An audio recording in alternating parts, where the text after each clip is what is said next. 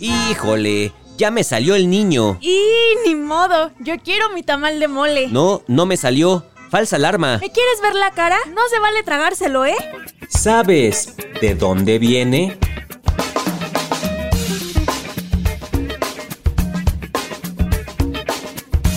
La rosca de reyes. ¿De dónde viene?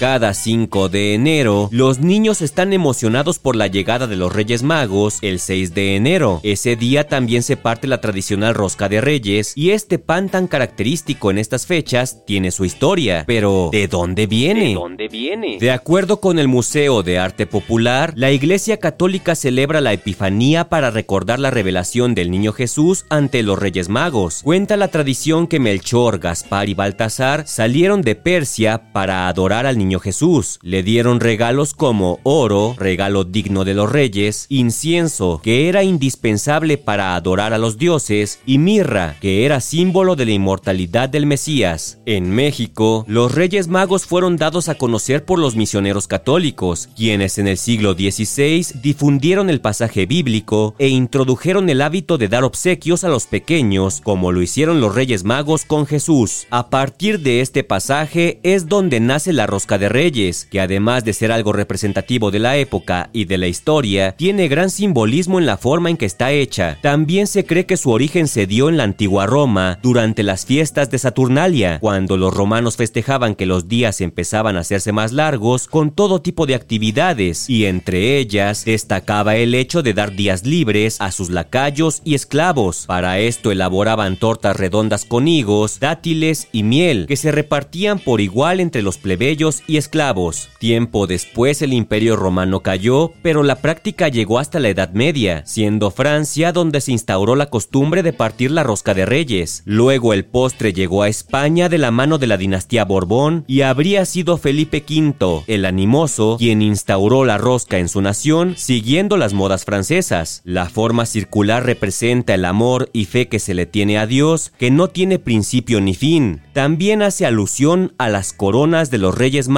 Los adornos con frutas simbolizan mensajes de amor, paz y esperanza. Una parte de la tradición es que cuando esconden al muñeco que representa al niño Jesús, se hace referencia a cuando José y María escondieron al niño para ponerlo a salvo del rey Herodes y el cuchillo con el que se parte la rosca simboliza el peligro que amenazaba al niño Jesús. Las personas que encuentran al niño en la rosca, por tradición se convierten en sus padrinos y anfitriones. Ellos confeccionarán un ropón al niño Jesús, lo visten de gala y regalan a los comensales atole y tamales el 2 de febrero, que es el día de la Candelaria. Así que, según la tradición, si te sale el niño en la rosca, no es motivo de burla, al contrario, es un gran honor.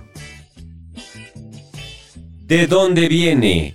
Un podcast de El Universal. ¡Me salió el niño! Yo seré su madrina. Se vienen a los tamales, ¿eh? Tamales de salsa verde, de mole rojo y de dulce. Tamales. Hi, I'm Daniel, founder of Pretty Litter. Cats and cat owners deserve better than any old fashioned litter. That's why I teamed up with scientists and veterinarians to create Pretty Litter. Its innovative crystal formula has superior odor control and weighs up to 80% less than clay litter. Pretty Litter even monitors health by changing colors to help detect early signs of potential illness. It's the world's smartest kitty litter. Go to prettylitter.com and use code ACAST for 20% off your first order and a free cat toy. Terms and conditions apply. See site for details.